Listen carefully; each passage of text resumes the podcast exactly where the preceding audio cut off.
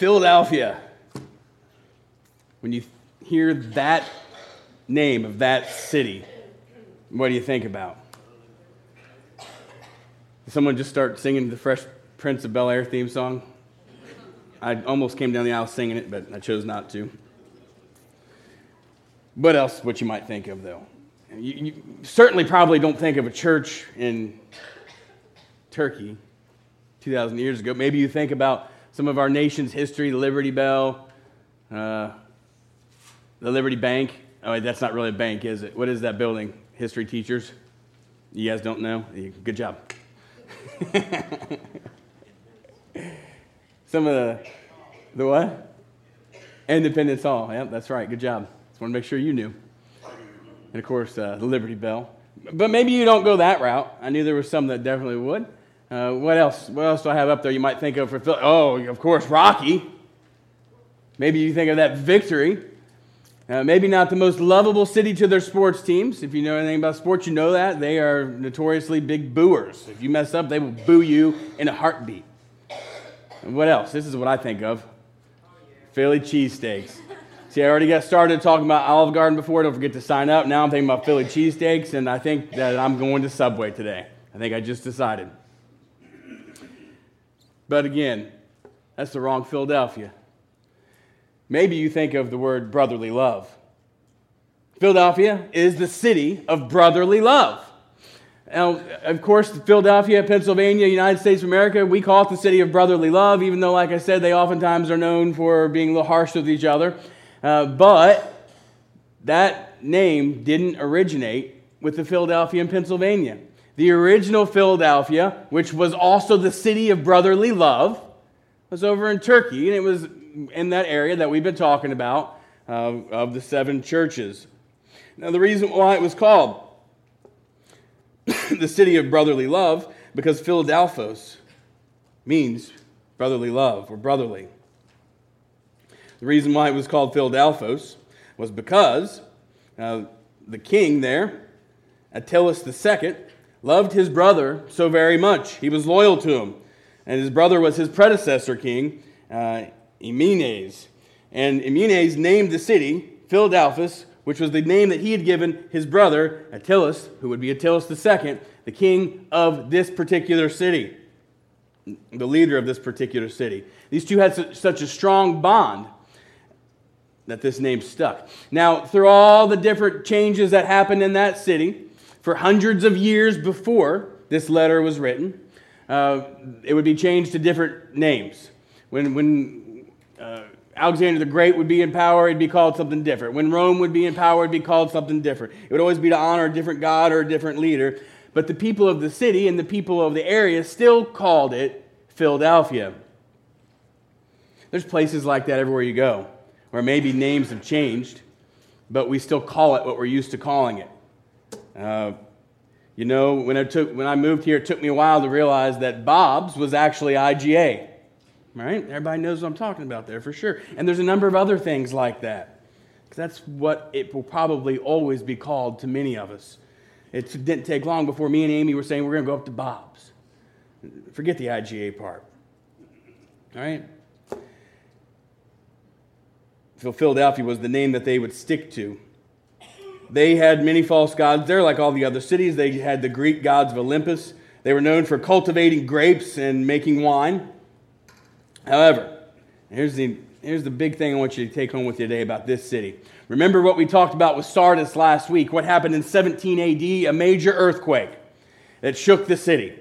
Um, they had to move the city, in fact. Well, that earthquake didn't just affect that one location. It affected the entire area, and the city of Philadelphia was basically leveled because of this major earthquake.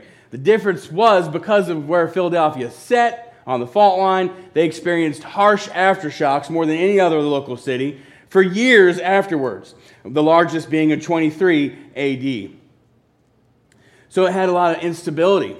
The aftershocks would, were, were daily uh, reports say, and the buildings were in damage and they couldn't be repaired.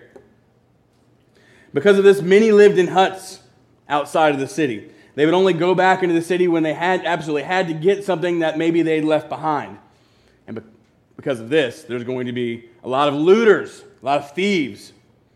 People were afraid they're going to lose their stuff that was still stuck in the city, maybe in rubble or maybe in a building with a big crack in it that they might have been afraid to go in. Now, I want, want to ask you this because this is going to make more sense to you if you can answer yes to this question. But honestly, I hope that you can't answer yes to this question. Has anybody ever been in an earthquake? It is not fun. I've not been in any major earthquakes. I can remember when we lived in Los Angeles, California, waking up in the middle of the night one night and there was a rumble. I was lucky that it was early enough, not 1995 earthquake, that it was no big deal. And whenever we asked some friends the next day, they're like, ah, it's just an earthquake, no big deal. That maybe they'd grown, grown accustomed to it. I remember another time, even more recently, when there was an earthquake in Virginia. And I was sitting in the office at Latonia Christian Church, and I thought a truck drove by. A big semi truck would come by the old church, it would rattle a little bit. And all of a sudden, my dad comes running into my office and says, Did you feel that? Was there an earthquake? I was like, Ah, nah, dad, it was just a truck driving by. Just a truck. Big semi truck drove by just a second ago. I think I heard him shifting gears. Well, not too long after that, we found out that there'd been this earthquake in Virginia that was felt all the way to the Mississippi River. Maybe you experienced that. But even with those times, this was nothing major in my own personal life to where I really felt like I was in danger or the buildings might collapse. But that's how the people of Philadelphia were living. Now, as we get into this letter, let's take note that nothing bad is said by Jesus about this church. He will call them loyal it's the city of brotherly love, after all. He's going to talk about open doors. Now, those could be missions, those could be opportunities that they have, uh, or it could just be the fact that Christ opens a door for each and every single one of us to God, to eternal life, to forgiveness. And without Christ opening that door, it could not be open. We'll be in Revelation chapter 3, verse 17 through 13 today. Let's start off by saying, who he is. Every letter that we've gone through so far, Christ is going to start off by saying, This is who I am. I'm God. First, let's look at the verse. Just verse 7 right now. It says, This is the message from the one who is holy and true, the one who has the key of David. What he opens, no one can close, and what he closes, no one can open. Now, four things that he says right there that I want to point out about identifying who he is. Four identity traits, if you will. The first is when he said he was holy. The one who is holy. Oh, what does this mean? Set apart. Christ is different than us.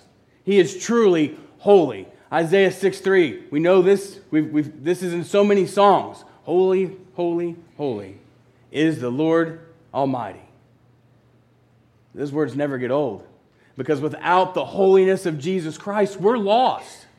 So he identifies himself as the one who is holy. And not only that, but again, he's going to quote scripture here. And he'll do it again later. The next we find out of the four traits, he's not only holy, but he's true. He's genuine.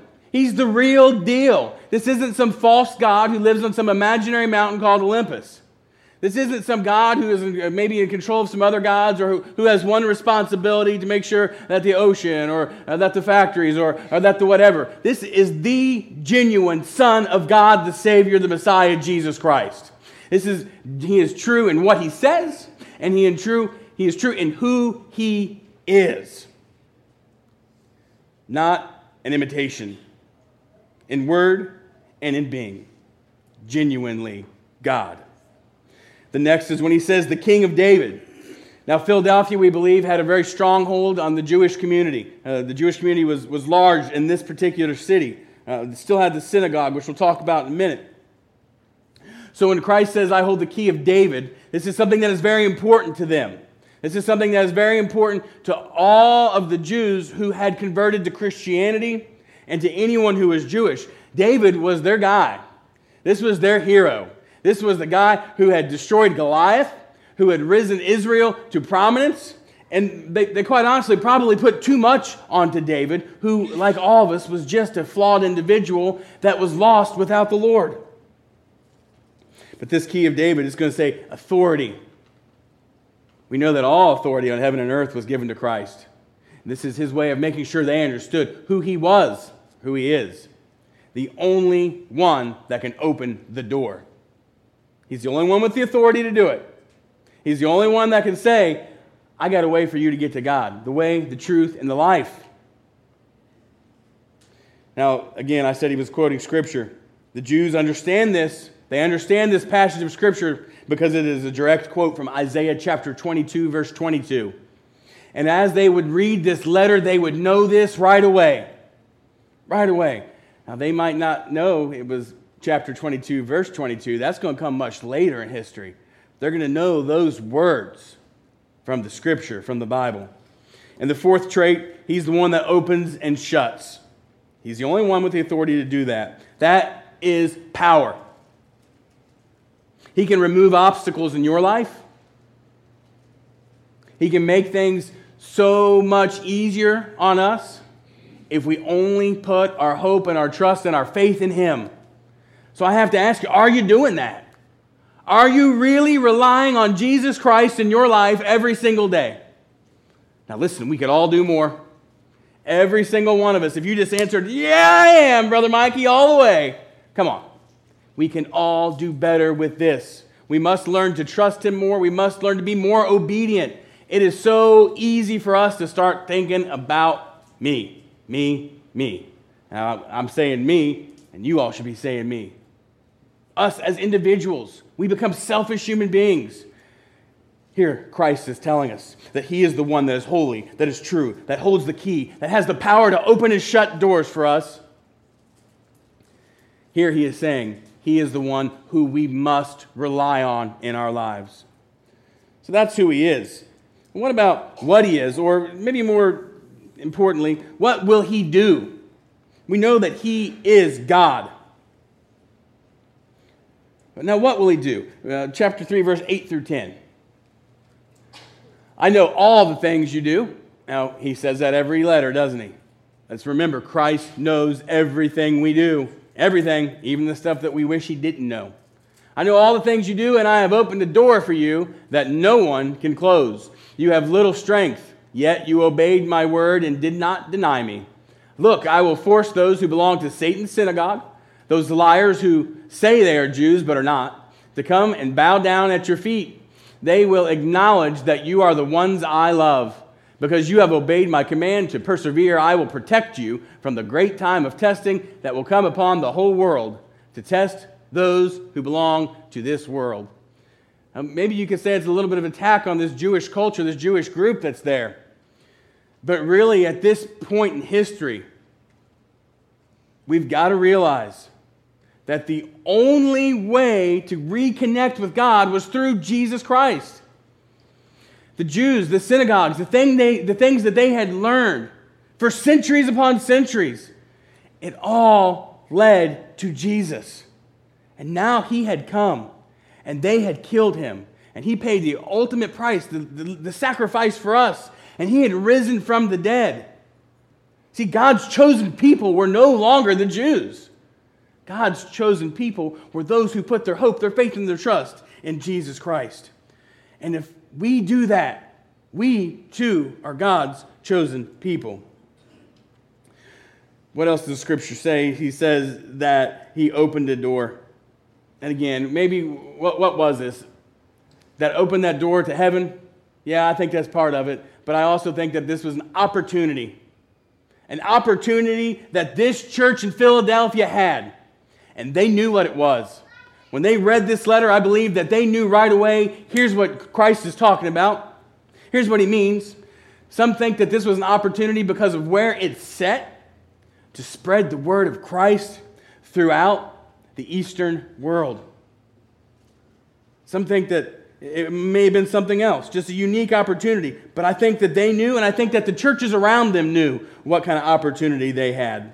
See, all churches, all church leaders, all preachers, we should strive to know, all Christians, we should strive to know what opportunities that we have to spread the word of Christ.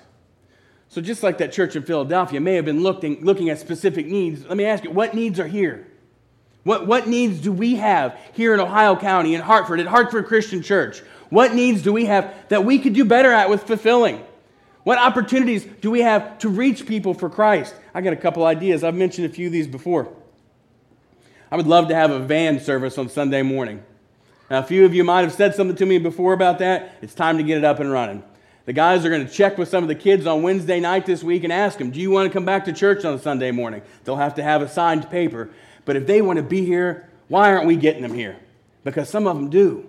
Some of them do. There is opportunity out there to pick people up who don't have a ride. I, I need your help. I need your help. I can't keep putting it on the same van drivers all the time. I can't keep putting it on the same guy. I need more help with this. Someone that's going to be able to get up here at 8:30 on Sunday morning, have a helper, and go out and get some folks that want to come to church and bring them in. And look, it might start small, but it's a program that I think that we should have up and running by now. I need your help. That's a need that we have, an opportunity that we have. The next one, home communion. We've got two guys doing home communion right now. They're working their tails off for us, and I can't tell you how much I appreciate it. It's time to have some things change with this. This can be an after church program. I do not want anybody to miss Sunday morning worship service. That is just not the way we should do things. But I also don't want to put it on these two guys where they have to go to all of our home communion department after church. They shouldn't have to do that. Let's have some couples. Let's have some families. Let's have some people. Maybe you just stop and see one person that's on our list. Maybe you just stop at one location. But I need some of you to step up because this is something that we could do better. That's some needs that are here. And maybe you've thought of some more. The fact is, maybe it's just an opportunity for you to go to your next door neighbor and say, hey, the church is collecting pop tabs. Here's why. Bring your pop tabs up. We're trying to be active here. We're trying to be that church, like we talked about last week, that not just seems alive or not just thinks we're alive, but that is alive because we have our priorities straight. We have our purpose in order, and that is to tell people about Jesus and live that Christian lives ourselves. I need an amen. amen. And I also need you to step up. What else does he say here? He talks about opposition. Opposition to the church. Humbled. Because what is going to happen with opposition when the church is doing what the church is supposed to do? Not just Hartford Christian Church, we're talking about the kingdom. What are the critics going to be? They're going to be humbled. Israel was humbled. They had to be. And think about every Jewish person who had really tried their hardest to hold to that law, who had to be humbled when they realized that they couldn't do it and they had to only be able to, the only way was for them to seek Jesus. That would have been some humility. That was them losing that chosen people status. See, the new church the new chosen people. It talks about the new Israel. See, guys, the church is the new Israel. Us, the congregations, the people who believe in Jesus. Israel was God's chosen people. It were the children of Jacob, like we've been talking about on Wednesday nights. Now we are his adopted children, his new Israel. And the opposition will be humbled when we obediently follow him. Christ also mentions the hour of trial. He's going to be protective of us if we're following Him, if we're persevering like He's asked us to. Now, listen, we need Him every hour, like the old hymn goes. Every single hour of every single day. It's easy for us to forget that, though, sometimes, isn't it? When things are going our way. When things are going exactly the way we want them, it's easy for us to forget that. But in our times of need, that's when we're seeking Him most. Now, listen, we need to seek Him out every day, every hour, every minute, every opportunity that we possibly can. That, that goes without saying. We all know that. But I can tell you, it's in those difficult days, in those days where I struggle, in those days whenever I, I'm sad. That's whenever I know that I need Christ closer than ever. That's whenever I want to grab onto Him and say, Lord, please don't let me go. That hour of trial. That hour of trial, we experience it probably more than we realize. I say, turn to Jesus for this. Let's read the next part of the scripture. When he comes, who he is, what he's going to do, and when he comes. Now, listen, that's not a matter of if, it's a matter of when. Revelation chapter 3, verse 11 through 12. I am coming soon. Hold on to what you have, so that no one will take away your crown. All who are victorious will become pillars in the temple of my God. Now, wait a minute, Ryan. That, look at those words there. Remember the earthquakes? All right, go on. Thank you.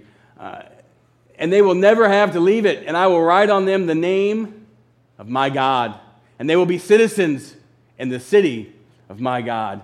The new Jerusalem that comes down from heaven from my God, and I will also write on them my new name. He mentions the crown of life. That's a blessing, folks. That's the blessing that He has bestowed on us when we follow Him. Victory. Man, you all know I love that word, that victory that we have when we persevere, when we trust and hope and continue to follow Him. See, this crown of life is something that we get with effort, with great continual effort, by being obedient. And it's something that we've got to hold on tight to. We can't let the looters come in and take it. We can't leave it unguarded in the city that might be in, in ruins. We've got to hold on to our faith as tight as we can every single day, every single hour. That's why we need Him every hour. Hold on to your faith, your Christianity securely. How are you going to do that? Don't forget to pray. Don't forget to read His Word. And don't forget to be consistent in your church attendance. We talked about this morning, and, and David, you nailed it. Man, one of the most strengthening things that you can have is the fellowship that we experience every time we get together. I look forward to it. I look forward to it. To knowing that there's encouragement here for each other. That yes, you can follow Christ. And yes, we can lean on each other. But in the meantime, we're all leaning on Christ. What else do they say? Pillar. Something that's going to mean a lot to these people who have this city that's having earthquakes every single day. That pillar is going to mean dependable, true, and honored. And the pillars in the church will never fail. Never fail. They will never fall. He talks about the new name, the new city. Let's look at these three things. God, he says, to whom we belong. The new city, where we have citizenship through Christ Jesus our Lord. And the Savior, Christ's name his new name, we all have talked, we've talked about before. The fact is, to me, he's the Savior. Now, what about you? Can you put your hope, your confidence, your faith, your trust? Do you rely only on Jesus? Is Jesus truly your Savior? Folks, if not, it's time to be. He's going to be a pillar for us that will never break down. So I ask you then, where are you? Where are you in your faith right now? We live in a fallen world. We live in a shaky, fallen, crumbling world. I wrote down a whole bunch of synonyms for that. But that's true of where we're at right now. And the fact is, folks, Christ is our only solid ground. And we must stand fast on Him. We have fears, uncertainties, and unknowns in our lives every single day. We have hours of need, hours of trial every single day. But we have a brother in Christ Jesus, our Lord and Savior, who loves us, who's loyal to us, who's dependable and true. So now let's honor him. Revelation 3:13. Anyone with ears to hear, must listen to the Spirit and understand what He is saying to the churches. So I'll ask you this the door's open, the opportunity's there. Christ is telling us to take advantage of it. Are you listening? Let's pray. Most gracious Heavenly Father, we ask, Lord, that you will help us to have those ears to hear to listen to your word, to be obedient to you, and to take advantage of the opportunities that you have given us. Lord, thank you for opening those doors. And we know, Lord, that there's some doors that you have opened that we've been slow to walk through. Lord, help us to pick up the pace with our sense of urgency, not just to get people in here to have higher numbers, but to get people in here so that they can have a relationship with you. Meanwhile, Lord, we ask that you will help us to grow stronger in our relationship with you knowing that you're our Savior and also our friend. We thank you so very much. In the name of Jesus Christ, we do pray. Amen.